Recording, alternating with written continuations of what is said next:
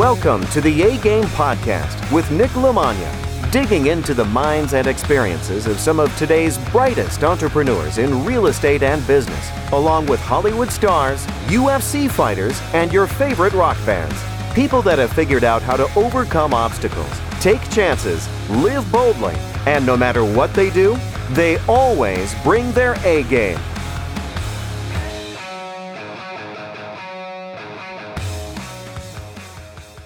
If you guys want a free drum lesson, you guys can go on danlamagna.com slash lessons, get some free drum lessons virtually. Uh, Nationwide Business Capital Group is one of our sponsors. So if you go on nicknicknick.com slash links, you will see a link for Nationwide Business Capital. So if you are looking to get funding for your real estate deals, one of the reliable, consistent lenders out there right now is Nationwide Business Capital Group. Whether you have good credit, bad credit, experience, no experience, they will be able to give you the best and worst case scenarios to get you loans for your rentals, for your portfolios, for your commercial deals, for your lines of credit, for your fix and flips. So tell them that the A Game Podcast sent you or go on nicknicknick.com slash links and ask for Marianne and she will take good care of you for getting into your real estate deals. Uh, Naked Warrior CBD, again, go on our links, nicknicknick.com slash links to get 20% off using the code A for all the products. They have energy drinks coming out now, gummies, tinctures, all kinds, no THC. It will not get you high, but it'll work wonders for your stress, for your sleep, for your anti-inflammation, for your appetite. Overall, CBD is a wonder drug for me. I use it all the time, and Naked Warrior CBD is a new sponsor of the show, and they're doing absolutely outstanding. And finally, if you're looking to buy any good real estate investments or want to get involved, I have a bunch of properties I've recently sold. I have new inventory coming out all the time. There's a lot of ways now been home that I've got projects that we can get you guys involved in, whether you want to buy, whether you want to sell. NickNickNick.com and uh, make an appointment to discuss some property. My guest today, I'm very excited to have Joe Lo Truglio on. Joe Lo Truglio is somebody I've been a fan of for a very long time. I'm sure you recognize his face and his name. He's been in the business forever. A writer, director, producer, actor. Uh, started that. I started seeing him on MTV's The State, one of my favorite shows of all time, which we'll definitely talk about. A Wet Hot American Summer, amazing role in Wanderlust, role models. I love you, man. You were hysterical in uh, frequent nine nine star, Paul, Viva Variety, Reno 911, Party Down, Pitch Perfect, Beer League, and I could go on and on. But again, most importantly, my fellow New York native, Joe Lo Truglio, yeah. I appreciate you being here today. How are you? How's your family? I'm great. Um, thanks for having me, uh, my fellow Queens uh, uh, resident. Well, not resident, but from Queens. Um, I, am really happy to be here. Uh, it's nice to uh, talk to um, New Yorkers, and um, and then fa- my family's great. We're uh, we're we're in California now. We're in Glendale, and um, you know we're we're lucky to have a have a, a nice uh, pool to jump in every now and then. It nice. hot. That's awesome, man. Yeah, it took took a while for the. I'm technically in Chicago right now, but it only really started getting warm very recently. So like the, I was like, I could deal with the quarantine if I at least could just get a little bit of sun. So that's that's turned a little bit. So I'm trying to just yeah. soak it in and enjoy before the the seasons turn. You know, so that's cool though, man. So uh, you know, obviously there's a ton of stuff I definitely like to dig into and talk to you about. One of the first I'd like to hear though is you know, starting out in New York, and I know you moved to Florida, but what got you first interested in in show business or comedy and just going down that road of being in entertainment? Well, you know, I, I come from a you know pretty big. I had a lot of cousins, um, you know, Irish, Italian, and uh, you know, it was always very fun, and there was a lot of laughter and and um, and jokes, and I and I, I think it all kind of began there at the at the reunions, and the barbecues, and the parties, and the holidays.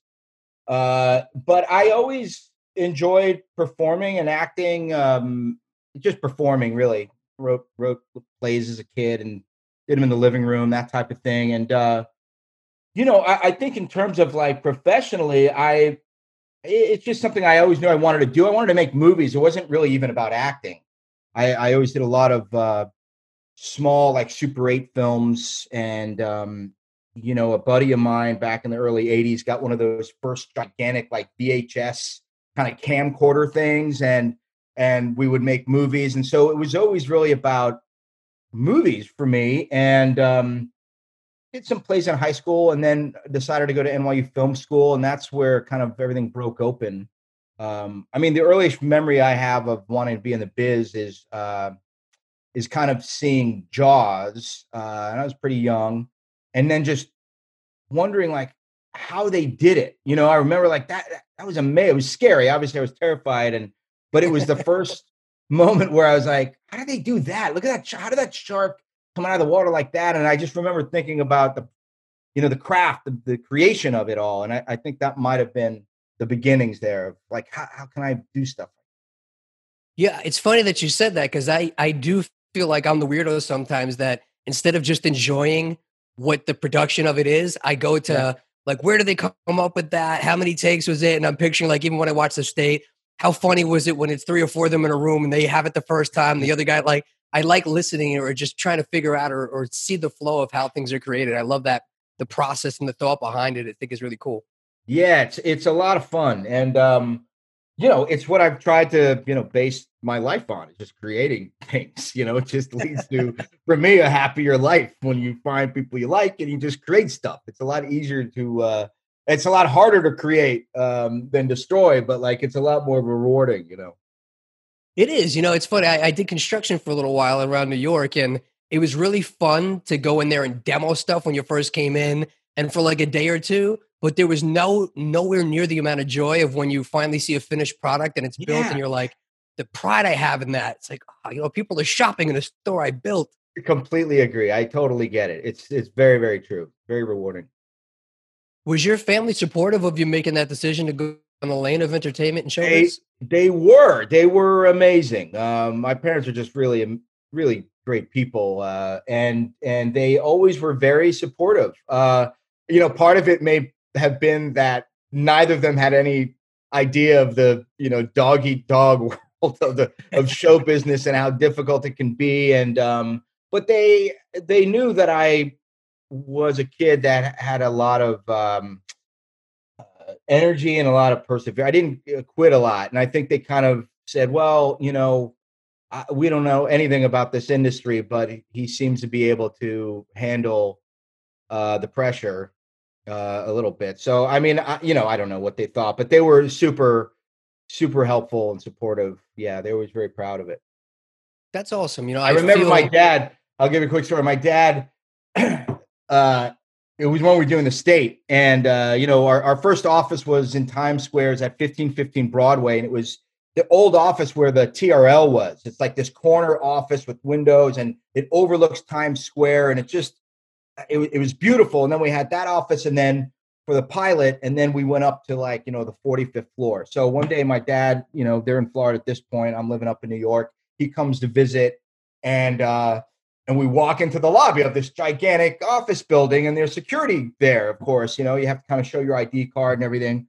And the guy says uh, good morning nice to see you mr Lo and my dad was about to reply when he realized that the security guard was talking to me and i'm at this point we started the state i'm, I'm like 22 or 23 you know maybe i'm sorry 24 94 and my dad like it was amazing to see the face of your father. He couldn't believe it. And then, and then we, take the, take the elevator up, and uh, and then we have all these amazing people helping us make this thing. And me and nine and ten other people are in charge essentially. And it just he was always supportive, but I think there was a certain point where he was going to say after graduated, like, okay, at a certain point, you need to get like a job that's going to pay. And you know, and so that was a, a very fond memory I have of of that. It was I was a very proud son.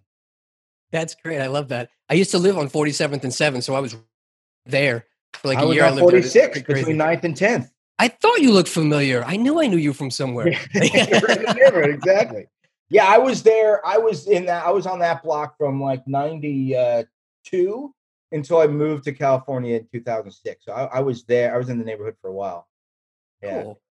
What was was there a, a, bit of a culture shock, or how big of a difference was it going from? I mean, New York at that time, when like Times Square was Times Square, to going yeah. out to California, where things are more spaced uh, out. I spent a lot of time out there too. I hated LA for the first two years I was here. I just didn't like it, um, but I couldn't complain because I I got work pretty uh, pretty you know fairly quickly after arriving. But again, you know, I wasn't right off the bus. I had some some projects like the state and stuff before that, but I just couldn't I couldn't get into it, and it was because I was trying to kind of live like I was still in New York, you know, and it just LA's a different city. It's a different city, and it has great things about it. I love it now. I love living here now. But at the time, I just was like, ah, oh, place is the worst. And so uh, it, it, the culture shock was big, you know. Uh, and then and then I just ended up kind of as people do. You get sucked in here, and you know the quality of life is pretty great here. Uh, so and and then of course you you you gather your group of New York people, right, that have also moved out New York, and then you meet amazing people that are LA natives, you know. So it's like any place. Like there's a group, there's there's great people here. You know, you got to find them. Well, you seem like a guy who finds, and which I definitely have heard you say, the guy who finds good in every situation. So I, I feel like that's an internal thing that if you're the kind of person who seeks out other good people and finds the positive and where you are, you're going to find that no matter what city you went to, you would have found your people there that you gelled with. That's nice to say. I hope so. Uh, you know, I think that energy. I think energy attracts similar energy. You know, and uh, without getting too, too uh, heady and metaphysical about it, but yeah, I you know, I, I'm I'm I've always been, you know, uh, more of an optimist. I just like this is how it is, and you know, let's let's get it done. Yeah, you mentioned something that I think is super important to to touch on. That you said your parents knew you as somebody who always followed through and never quit. Um, my first question on that is: Is that something that you got from your parents, or was that just something that you've always? Obviously, you had it from a young age. If they saw it in you that young. I, I, I, you know, I don't know. Both, both, both of my parents are are, are really accomplished people. Uh, you know, my dad worked for American Express for about forty years, forty five years, and my mom um, was was a mom, was a housewife for a bit, and then she worked with the school system after we went uh, when we got into high school. And so, I mean, they they they both had goals of their own. And I I was a pretty and still am kind of a restless soul. Like I, I just I've always kept moving and and I, I find uh, I find a little bit of solace in having goals and stuff to do. So uh, yeah, I don't know. I I think it might have. I think that came from just who I am, and then um, maybe wanting to get out of Florida and wanting to to to kind of do what I've always wanted to do because uh, it wasn't going to be in Florida; it was going to be in New York or California. Uh, so yeah, I don't know. No, it's a good question. Being in in the the the business that you're in, where there's a lot of rejection, and you know, th- a real estate, I, I, see a lot of similarities. feast or hmm. famine. You know, things are you're getting something, you get a verbal, then it never comes to fruition, and you're up and you're down. Um, so I feel like that, you know, when people ask me business wise for real estate side, hey, what's what's the one trait you wish you could have or anybody could have to be successful. That really is the one that I think more than anything, the successful people that I know is just they don't quit. No matter how hard things get, no matter how deflated they get, they don't let the highs get them too high, the lows get them too low. Um, are you finding similar things that have helped in your career? Because obviously uh, you're doing yeah. something right. If you, I mean, you've been in countless things for years and years and years in a business that most people never even make it on a commercial, let alone have the success and longevity that you have. Well, part of it is tenacity and not wanting to quit, but the real the the secret to that is that you really love doing it and don't know what else you can do. So there is like this other side that desperation is not the right word, but it's like this this is I love doing it and I'm I you know, I'm good at it and I don't know what else I would do. I've had many many many many moments where I seriously considered what else do I enjoy doing because I'm kind of over this and the business of it, and I'm I'm not being part of the things I want to be part of, and that's just that happens. I think in every business, but I've thought about it. I've thought about like, look, what else could I do? And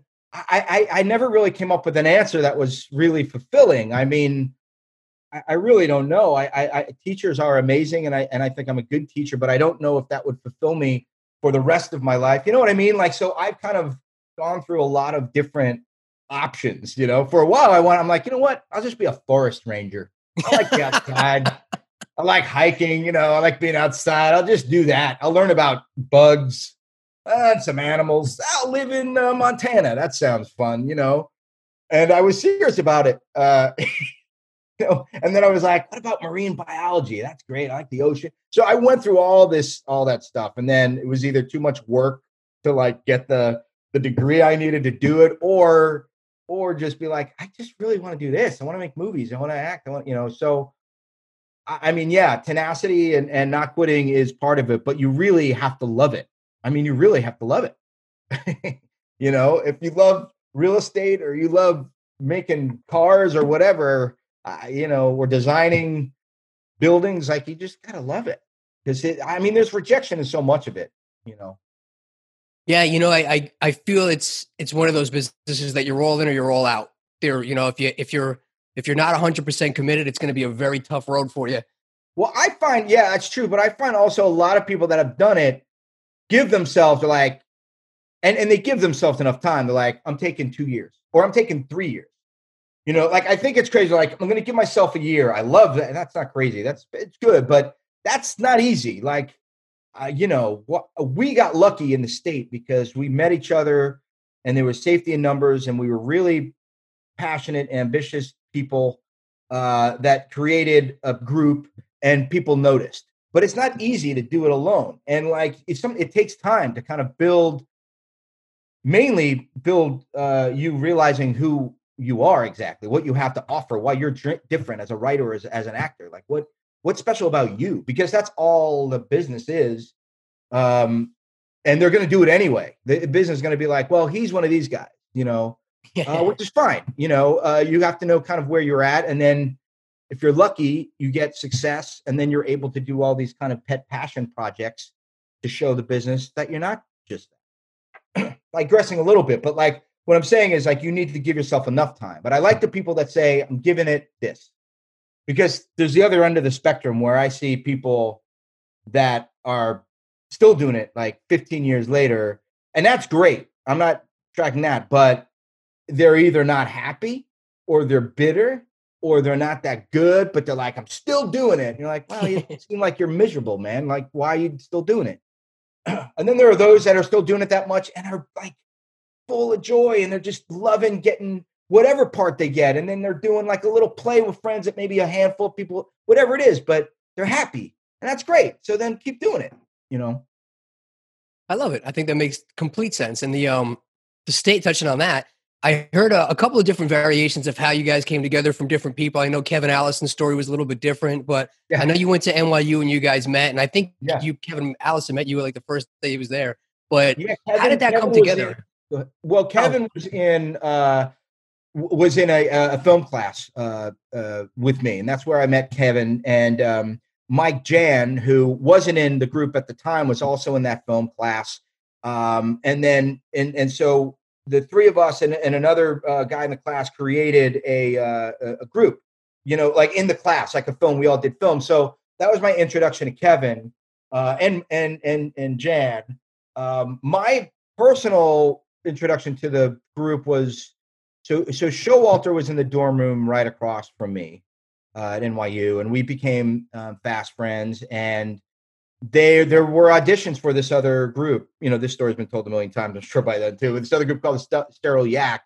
And so I just went and and I went to the audition. I didn't really want to do it, but I like Mike and I wanted to meet people. I just gotten there to NYU, and so I, I just did it. But I was a pretty annoyingly serious dude. like when I got, that got there, I was, you know, very self-important, and um, you know, I'm gonna be gonna make great films. If I'm an actor, it's gonna be De Niro or you know, it's gonna be it's all serious shit, and yeah, you know, that's all right. You know, you come in, you know, you're young, you you have a lot of different ideas. So I'm not gonna knock myself too hard, but I'm glad I caught it because I was just kind of intolerable at the time. I, I you know so yeah, and so that was my introduction. Then I got uh, got in the group, and we, and then and then people came and went, and then the the group, as it is now, I think has been around, you know, certainly before we got to N- uh, MTV.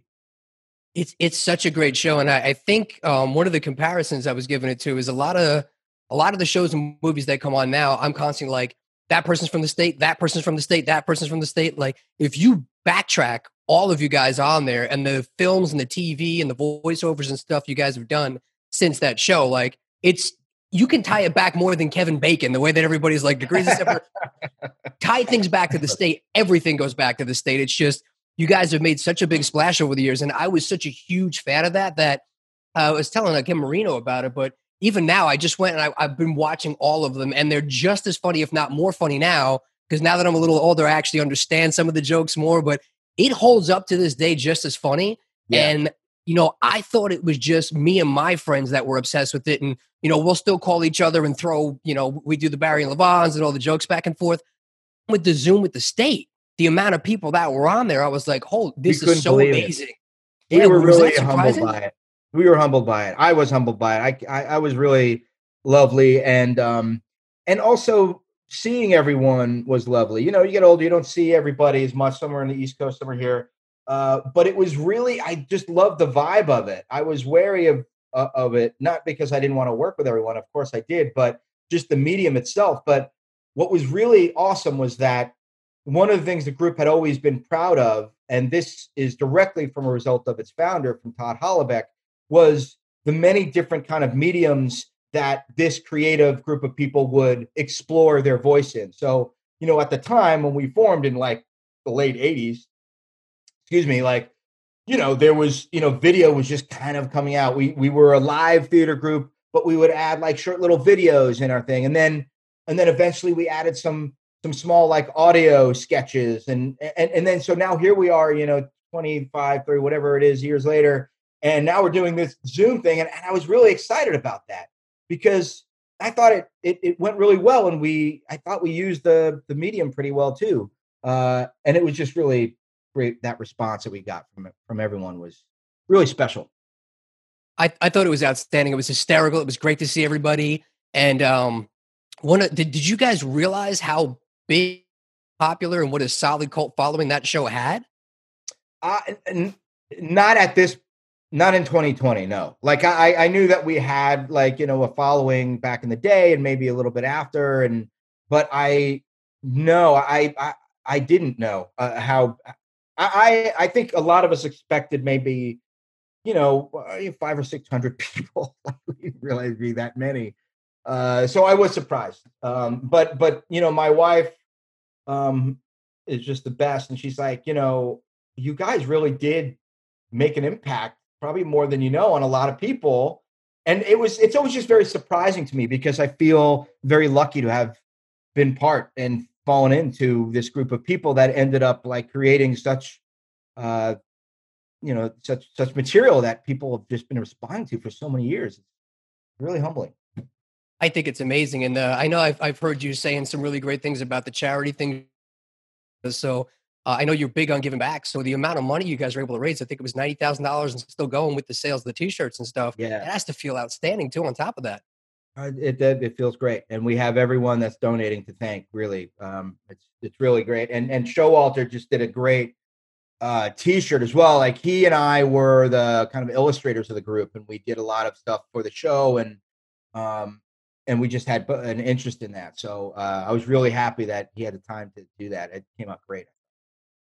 It did. I really appreciate it. I, I was a big fan of it. And uh, now the the business side of that, what I always think is interesting is as I've grown in doing real estate and being an entrepreneur over the years, working with people always has great intentions, but then when people have different opinions or things aren't going the way that they wanted to, mm-hmm. things start to fall apart and get really sticky. And it could bring out the best or it could bring out the worst in somebody very fast, especially when there's money on the line and stress. And, and with the state, you, know, you guys had about a guys and girl that were all talented, young, a personality, you know, yeah. on TV.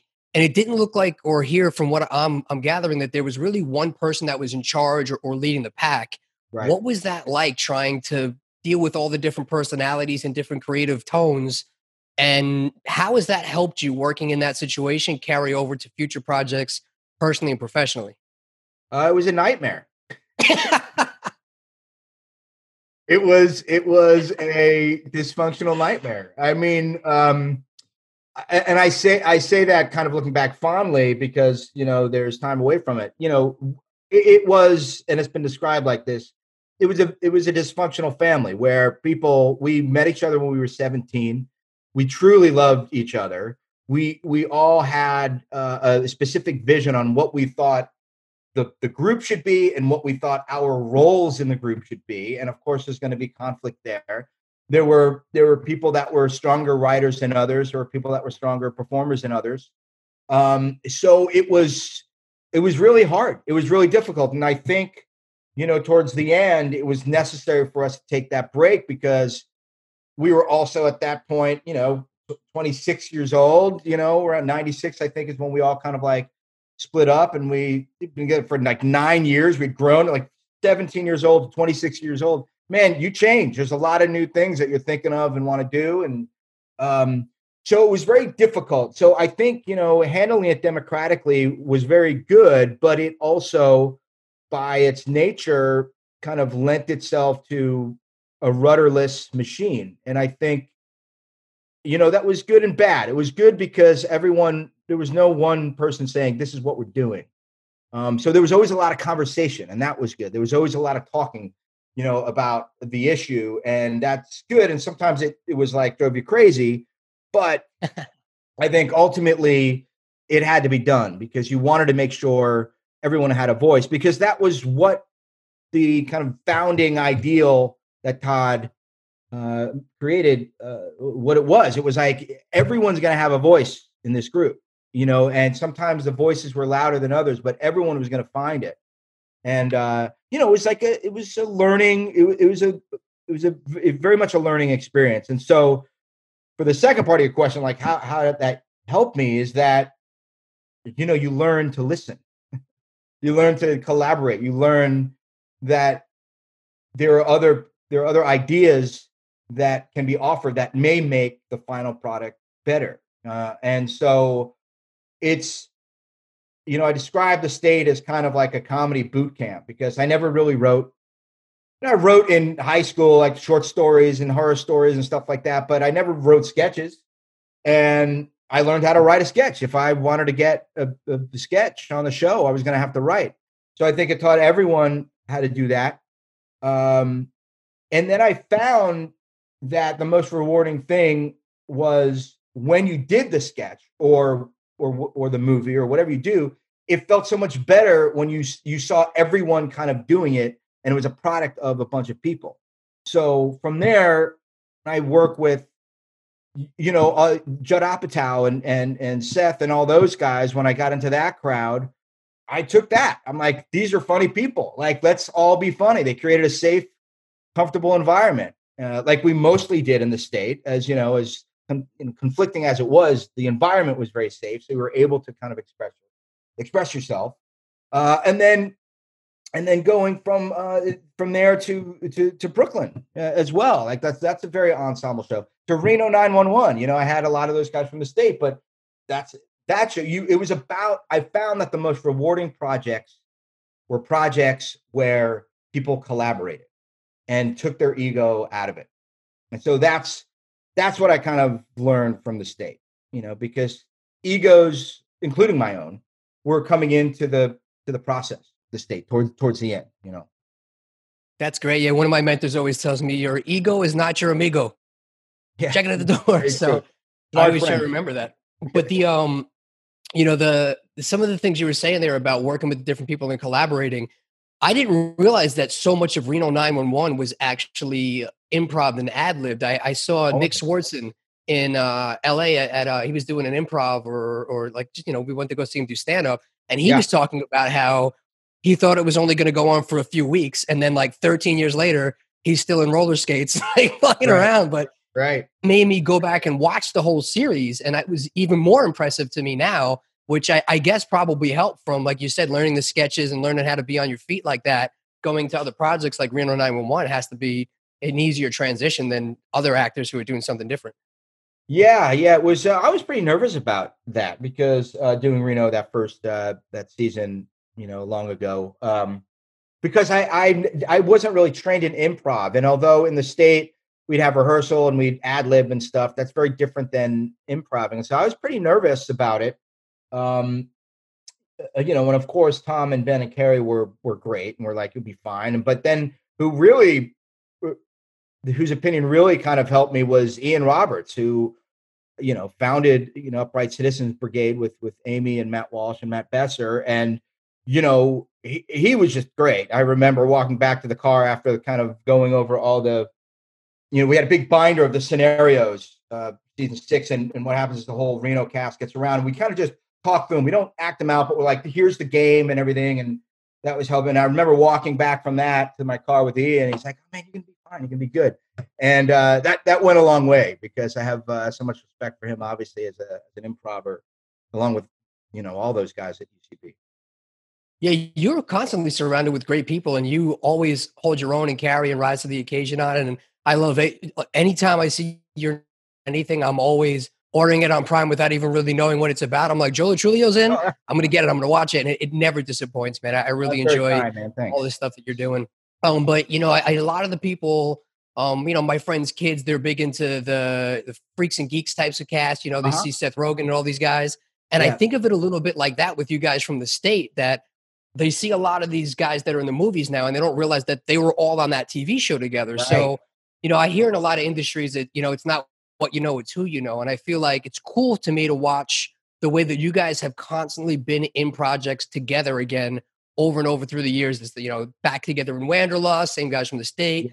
You know, what do you attribute that to that you guys have always been able to hold that bond and work together and be able to help bring each other into other projects? Um, you know, because I, I heard you say a comment one time about how you like being around people that just work harder than you, and that's to me what mm-hmm. I I make this whole podcast about. Is I'm so used to being people that don't want to give it their best, they don't want to work hard, they don't want to do their part, they just want to be lazy. And when you start to see people that are doing the opposite and they're bringing their A game to everything and they're working their butts off and they're really going above and beyond, it you know it raises the tides of everybody else, and you're either going to sink or you're going to rise with it. And I feel like that's what all you guys have done.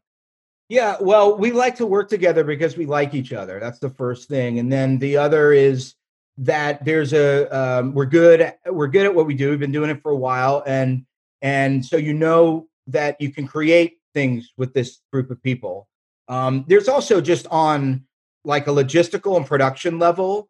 Uh, you know, you know these people can deliver. You know they know their job well. There's a shorthand in terms of notes and and and what you're going for in the scene or what you're going for in the vibe of the movie and so there's a lot of time that you're saving that you it's not a waste when you bring in new people because they're going to bring something new which is great but but you have there's a bit of an ease there's a bit of a trust that when when you're in it day of and like you're trying to you know you know you're losing light or you got to get stuff done you're like you just it's good to have people that you know can can do it well and, and do it quickly. Uh, but mainly it's because you know you have a good time. just have a good time with those people. Like it's it's like the, it hits that pleasure center. It's like you know, from you know, you're like, oh, I had a great time with that with with that dude, that group. Yeah, I want to do that again. Let's just do that again. Let's do that. You know, that's it's partly yeah. that. I agree, and I, I, think the mindset shift is is a big piece of that too. And I, I've heard you talk a little bit about it, which I really would love to dig deeper into with you. Is just being able to find the positive and the joy in everything you're doing and be happy with where you're at because i've heard you say it a few different ways but mm-hmm. you know you have to be ready that like when things are going to happen they're going to happen like when it's your time it's your time but until then be present and, and be appreciative of everything there and i know you shared a story about being on burning love and, and not really being engaged yes. with where you are and, looking yeah. for the next thing and the next thing and the next thing and i think too many people don't really enjoy the journey and that I almost see it burning. Like I don't want to do these little real estate deals or I don't want to do these little mm-hmm. shows, but if you don't go and and bring your best to that, there is nothing else. Like it's it's you're only as good as your last day. So you have food on your plate today, eat it. You can't worry about going out the next day. And you mentioned that once you started doing that and really just thought like, you know, I have to be appreciative of opportunity and just kick every opportunity's ass, then more opportunities started coming because people saw the reflection in what you were doing. And like you said, being reliable, being easy to work with, so how has that mindset shift helped and and how do you remind yourself because I feel like it's you know the old you got it's like showering every day you got to remind yourself of it and keep doing it. It's it's a muscle and people like to go negative quick, but you know you have to practice being positive. Yeah, I think yeah, I know what I know what you're referring to. It's it's um it's about it's about being patient for sure, but it's also it's about taking action, right? Every action has um every action is going to cause something to happen, um, good or bad. But what doesn't, what doesn't have, you know, uh, the, the where you get stuck is when you kind of stay still or stay stagnant or let your mind go in a loop. So, um, really metaphysical stuff here, but like, like it. it's it's hard. It's hard to, especially when you've been doing it for a while, when you're not getting what you want you feel like you're on the wrong path and you it's impossible for you to be on the wrong path because that's where you are you know and so but the da- the danger is is is kind of spinning out and thinking that it's never going to come. And that may happen, but if you're kind of in in your zone of why you're doing it, then you're not going to be upset about that. You know, and and also it will come because I've always felt that uh, being creative uh, will will bring fruit. I you know I just believe that, and it's like there's dark times. There's dark times, but it's like a you know it's it's like a soul check. You just you kind of have to you kind of not even beat yourself up. It's not like you know get it together, stop bitching about it, stop crying about it. It's not that. That's not that's not that. It's like pushing yourself through the through the through the pain, through the disappointment, through the sadness. It's there. That's where that's what you have right now. It doesn't stay. Nothing stays. Success doesn't stay. Failure doesn't stay. The, the show doesn't last forever. You know, the, the character you create is going to end. Nothing stays. Everything moves forward. Everything changes. So, like, if once you're aware of that, uh, you it's hard to get down because you're not going to stay dark for too long. It can't stay dark for too long. Something's going to happen. You know, so I think maybe that's what you were referring to because um, I was talking to my, I think, I think that was on my buddy Mike Rosenbaum on on his podcast. I was yes, yeah, yeah, about burning burning love and and how that was a really tough time that moment for me. You know that and uh, and yet that show was amazing and I had a great time when I was doing it, like um, you know, acting and in it, and I was so proud to be part of it. Uh, but there were those moments between takes where I was just really in my head. So I'm glad I'm glad I got through that uh, with the help of some good friends. Um, but yeah, I think you just have to not. I think you just have to realize that you you have your own um, your own clock, your, your own clock happen, you know, and you just got to trust it. Agree. You know, I believe that everything. I, I I always believe that everything happens for a reason. But as I'm getting older and definitely agreeing with that, it's not only does it happen for a reason, but it happens when it's supposed to. And I, I think of some of the successes I've had, and I go, well, why couldn't I have had that when I was 25? And the mm-hmm. reality is that I don't think I would have any money I would have made in real estate when I was 23, 24 years old. I, I wouldn't have now. And who knows what kind of bad decisions. I wasn't mature enough for it then. So, yeah. you know, again, I, I think again, you got to just have that faith and put the work in and be patient. And also, you know, getting back to your earlier point in the name of your podcast, the A game and bring your A game you have to surround yourself with people that are better than you.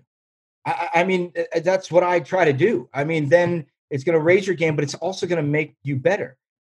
also, sometimes you don't have that choice, right? And and there's things to be learned from everyone. You know, there's you watch a you watch a a bad movie, right? And you look at that and you're like, well, why didn't it work?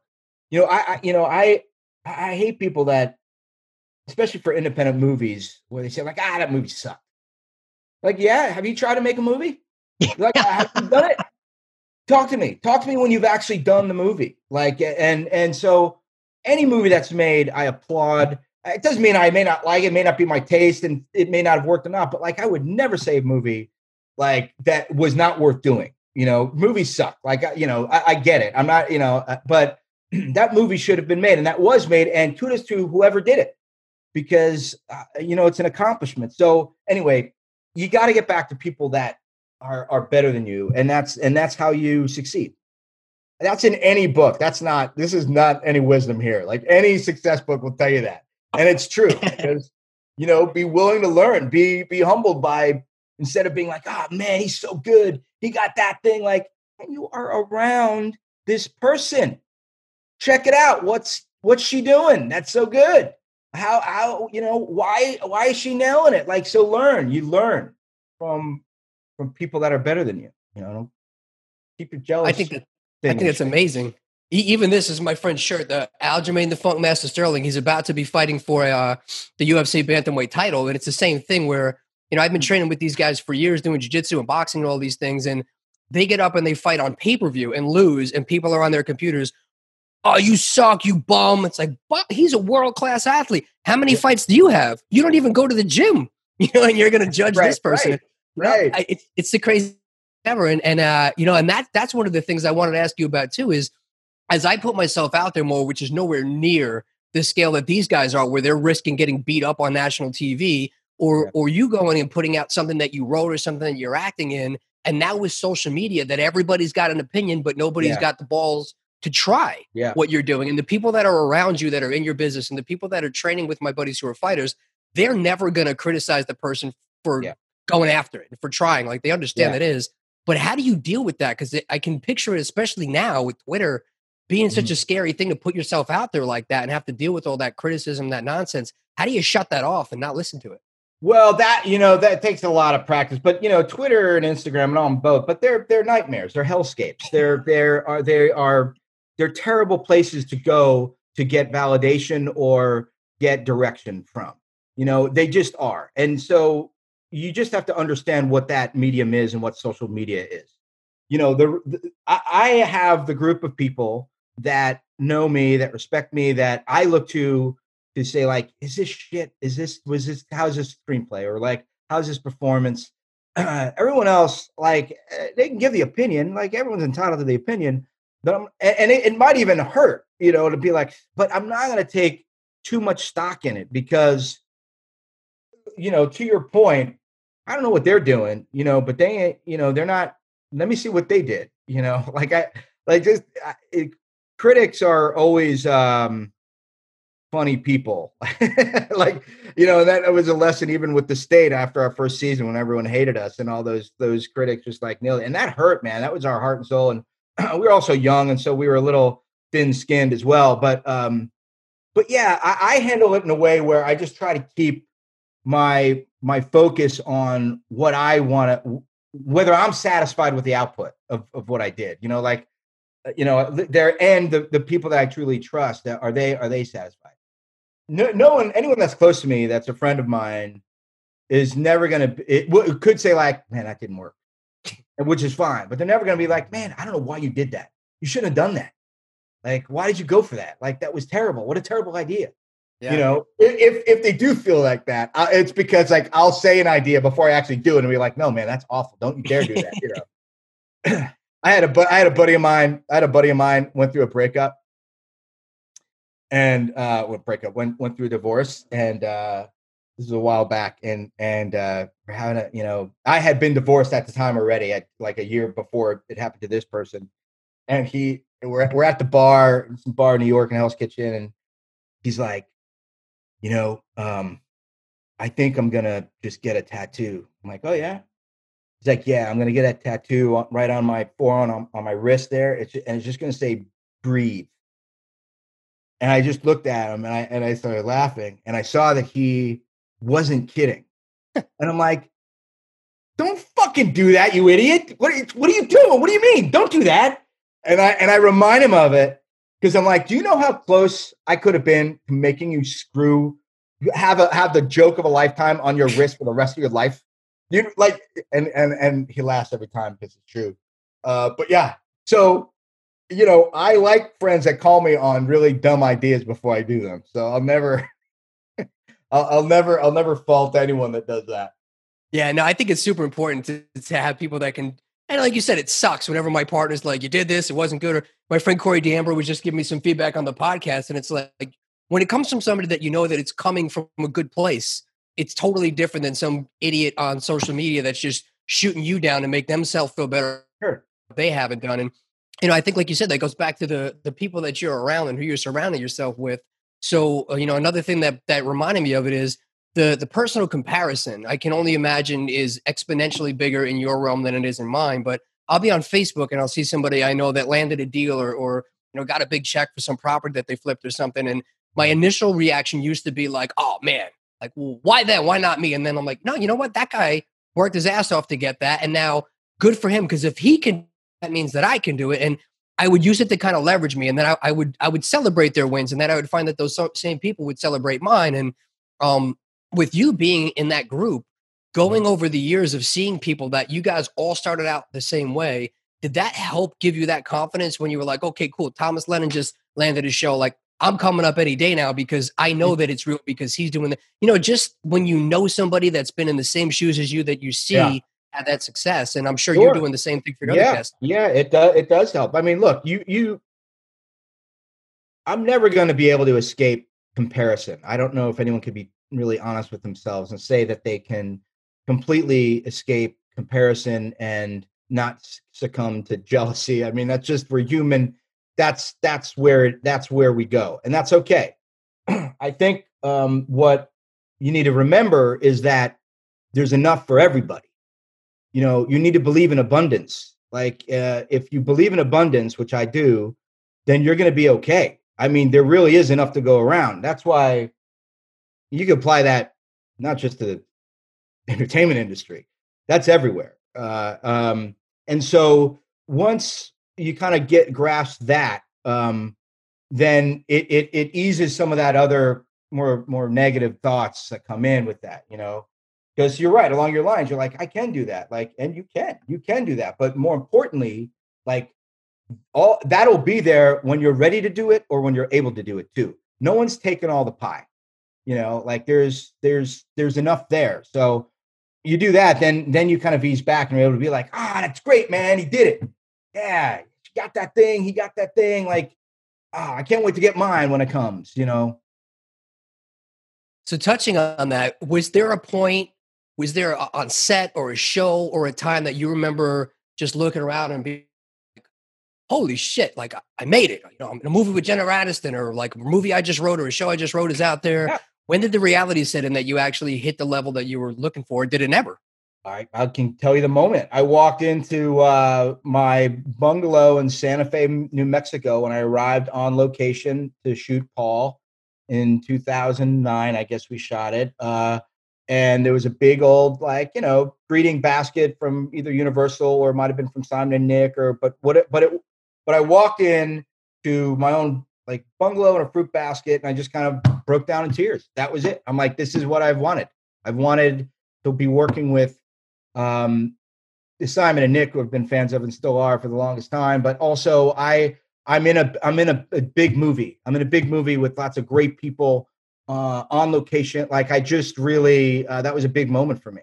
Um, so that's yeah, that was it. It was that moment. And and and which isn't to say that I wasn't enjoying and really happy and moved by all the successes I had before that. I really was. Another one was like Beer League. When I got that, you know, that was kind of the first project I got as separate from the state and everyone in it. You know, I got that. I, you know, I went out and and you know, and so that was another big step because that was close to wasn't close to the break of the boot, of the group of the state. It was a little bit after that, but it was the first kind of project that I got just being Joe and not being part of a larger thing.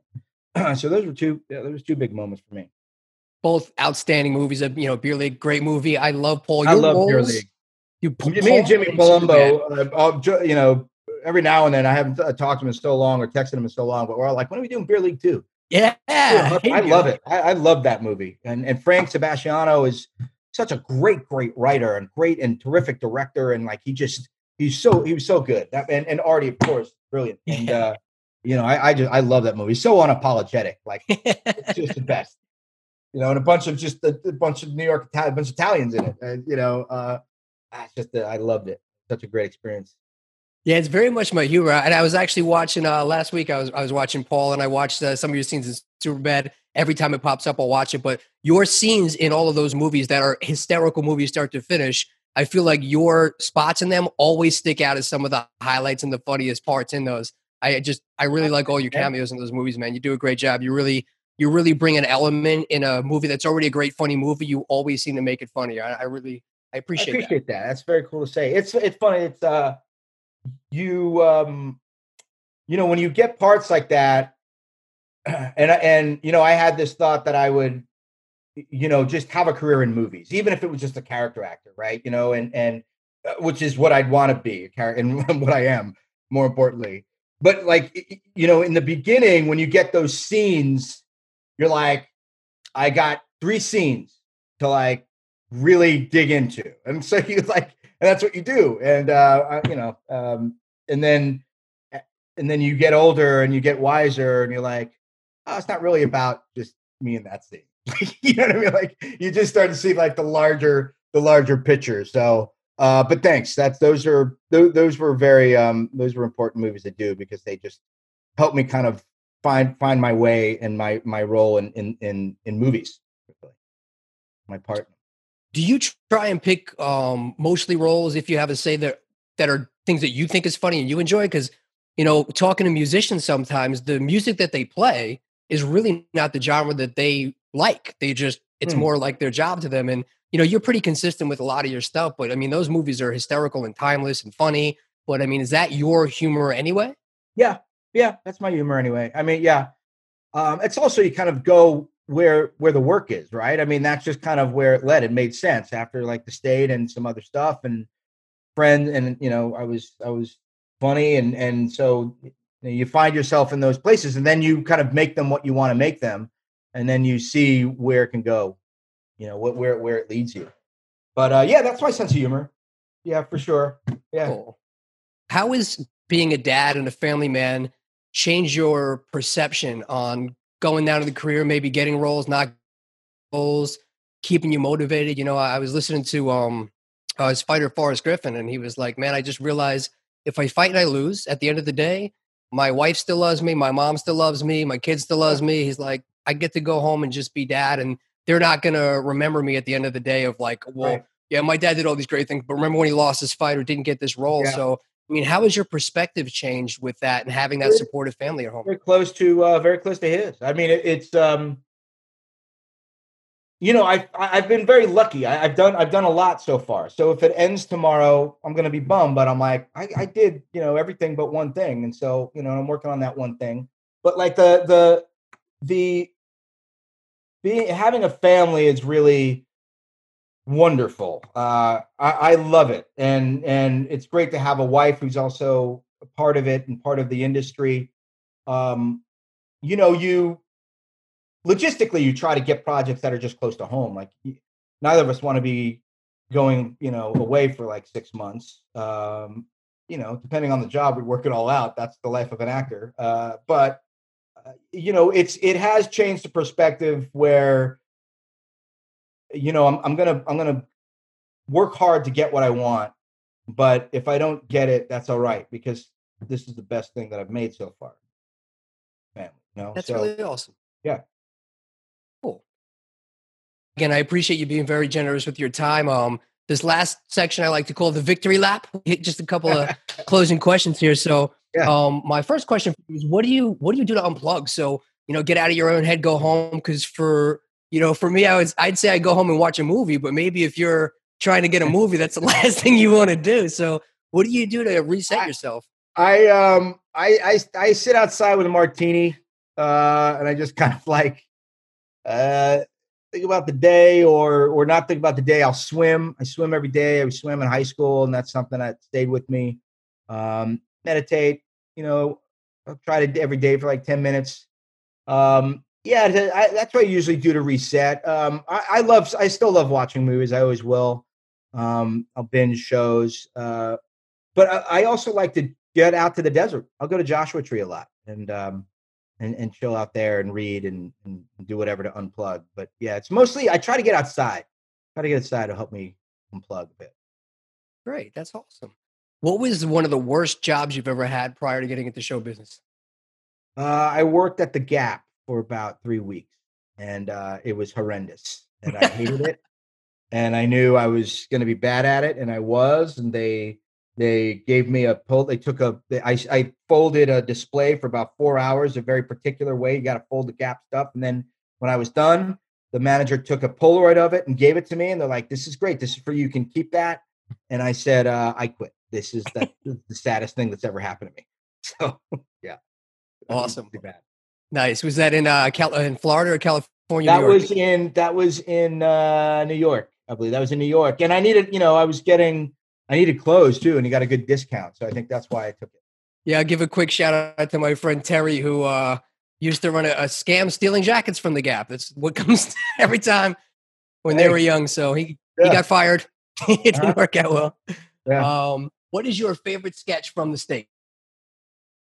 Um man, that's tough. I like Sal and Frankie and I like Cutlery Barn. You know, um that's it. Those are first there's a lot, but like uh Cutlery Barn is is is uh is is the top top fave. Awesome. Do, do you go back and watch them still? I don't. I don't. Uh, my I I showed a couple to my son. Um, I showed uh, toothbrush and um, uh, choking, where we're doing, you know, the the where it's me and and Ben and Ken Marino in the restaurant. You know, I'm doing, yeah. So I showed those two. I, I haven't seen them in, in a long time. I think uh, I'll be doing that. You know, pretty. Yeah, I don't know. I don't know when, but I'd like to do that someday. And Just like because a lot of them I've forgotten, to be honest. It's so funny. Even that, it's the craziest thing. Like I can't remember my keys, but as soon as you said toothbrush, I haven't seen it in years, and I still remember toothbrush came back, and he yeah. started a family. Yeah, yeah. You know, like you know, yeah. It's just yeah. it's awesome timeless stuff, man. So, um, last couple questions. One of them is, and it's a little bit more philosophical, but knowing what you know now in life, if there was a time machine and a younger Joe Lo Truglio came up and asked you for advice starting out, what advice would you give a younger you today?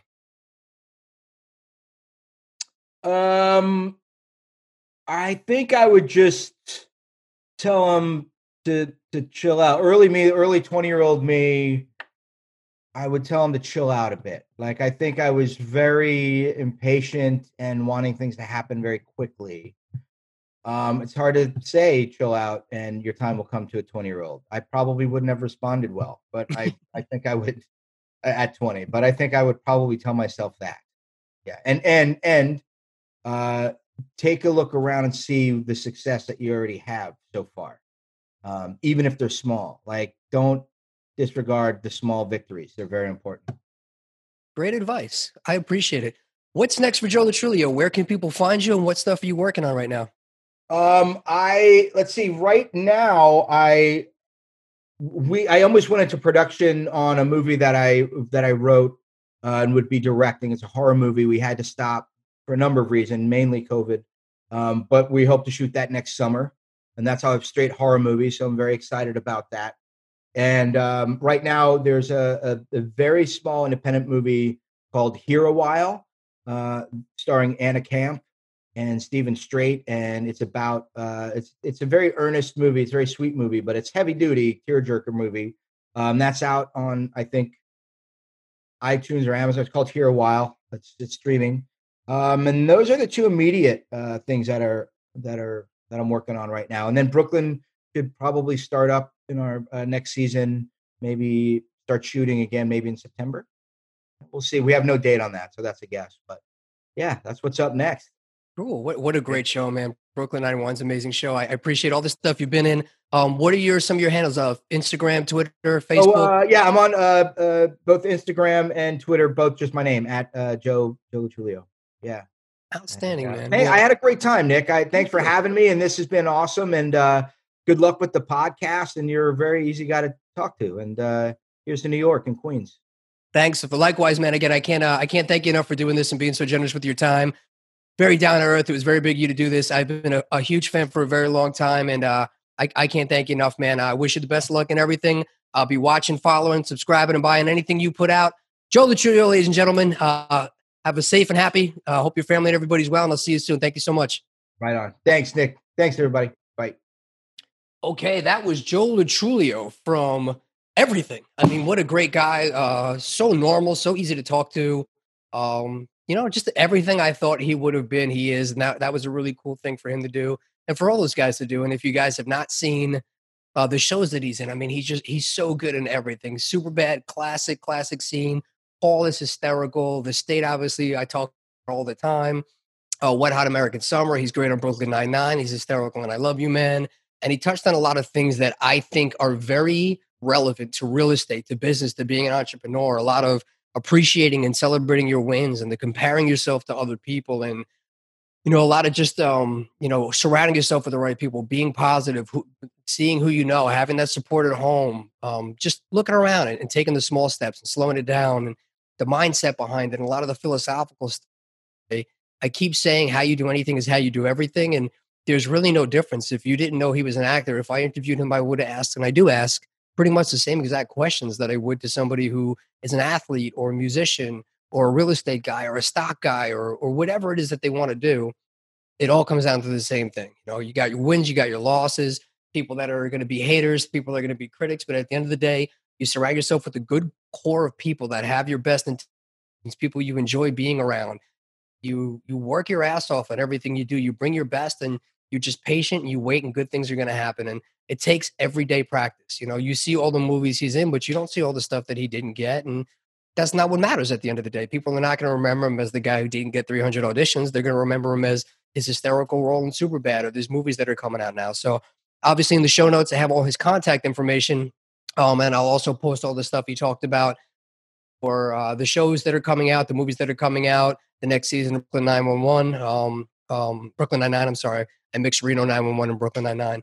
But uh, I really appreciate everybody listening. Um, appreciate everybody. Thank you so much. It was an absolute pleasure. It made my day to talk to Joe Truglio. I got to represent Aljamain, the Funkmaster Sterling. Shout out to Corey D'Ambra and Bobby Muser for reaching out to me today and be some good feedback on the podcast. I appreciate everybody that's listening. Thank you so much. Have a great day. Bring your A game. Ever wanted to play the drums? Or do you want to get your kids some drum lessons to burn some of that energy while they are all locked up? Take advantage of a free drum lesson with one of the tri state area's most respected drummers, Dan Lamagna.